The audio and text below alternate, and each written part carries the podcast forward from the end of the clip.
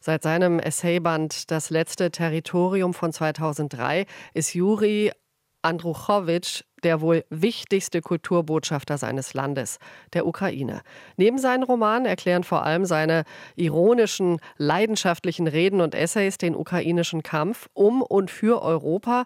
Wie intensiv und hellsichtig Juri Andruchowitsch ist äh, in diesen Kampf in den vergangenen zehn Jahren begleitet hat, das zeigt sein jüngster Essayband. Der Preis unserer Freiheit. Und RBB-Literaturexperte Natascha Freundl hat ihn gelesen ist jetzt bei mir im Studio. Natascha, das Buch sammelt Reden und Essays von 2014 bis heute, also von dem Ende der Demonstrationen auf dem Maidan in Kiew bis heute. Welches Bild vermittelt Juri Andruchowitsch? Erinnert sich an einer Stelle an eine Zeitungsrubrik aus Kindertagen. Wussten Sie das? Und so ähnlich äh, erklärt er uns die Ukraine. Zum Beispiel, welche Rolle der Nationaldichter Taras Shevchenko auf dem Maidan im Winter 2013-14 spielte. Oder wie hoch er selber Heinrich Heine schätzt. Nicht zufällig erklärt er das bei seiner Dankesrede für den Düsseldorfer Heinepreis im Dezember 22. Man merkt wieder, Juri Androchowitsch ist ein wirklich begnadeter Essayist. Er hat eine glasklare und zugleich ganz poetische Sprache, manchmal äh, ja fein, manchmal bitter ironisch, aber nie fatalistisch. Und was er vor allem so deutlich macht, ist, dass in der Ukraine wirklich die europäischen Werte verteidigt werden. Er erklärt zum Beispiel die Verbindung von Wille und Freiheit in einem Wort, in dem ukrainischen Wort Voля. Und warum die, warum der Euromaidan 2013-14 auch Revolution der Würde genannt wird. Es ging nämlich seiner Meinung nach unbedingt um die Verbindung von Egalität und Liberté, Freiheit in Gleichheit. Und äh, ja, das alte Europa, das kann es sich leisten, euroskeptisch zu sein, die Ukraine aber nicht. Wie beschreibt Juri Andruchowitsch die russische Aggression?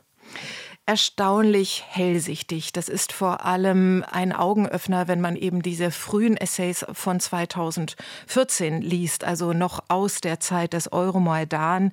Jura Androchowitsch wusste da schon, dass Russland von sogenannten Spezialoperationen spricht, wenn er eigentlich Krieg meint. Und er schreibt von einem Remake eines historischen Dramas, äh, zieht die Verbindungen zurück zu Peter dem Ersten. Ähm, das ist wirklich sehr, sehr hellsichtig. Er erklärt auch, wie wie brutal menschenverachtend dieser Krieg eben schon 2014 im Donbass geführt wurde. Ja, und wie sehr sich das westeuropäische und hier vor allem das österreichische und deutsche Publikum, an das diese Essays gerichtet sind, nach einem guten Russland sehnt und vielleicht weiterhin sehnt. Verändert sich seine Sprache nach dem 24. Februar 2022, also nach dem Angriff der Russen auf die ganze Ukraine, nicht nur auf den Osten?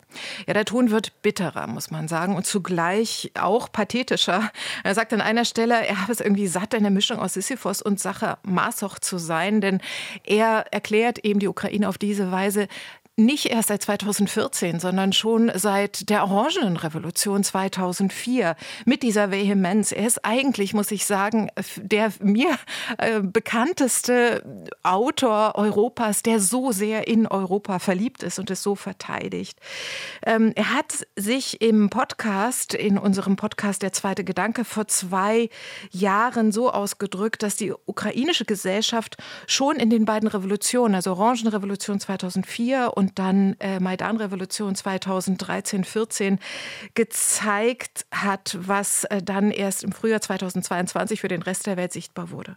Dass wir über unser Schicksal, dass wir selber entscheiden, dass wir ein Teil Europas sein wollen und dass wir in solche Momente unserer Geschichte absolute, perfekte Solidarität miteinander demonstrieren, dass wir absolut tapfer sind, unglaublich gut organisiert, dass wir einfach für Europa ein unglaubliches menschliches Potenzial bedeuten. Ich würde heutzutage über nicht die Europäisierung der Ukraine sprechen, sondern über die Ukrainisierung Europas.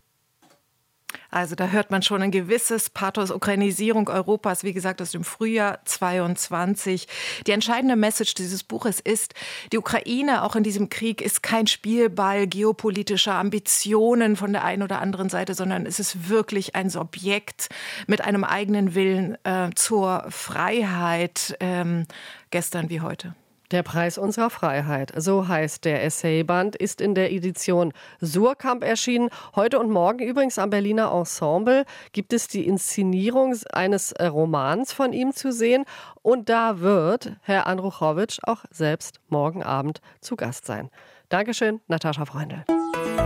RBB 24 Inforadio vom Rundfunk Berlin-Brandenburg.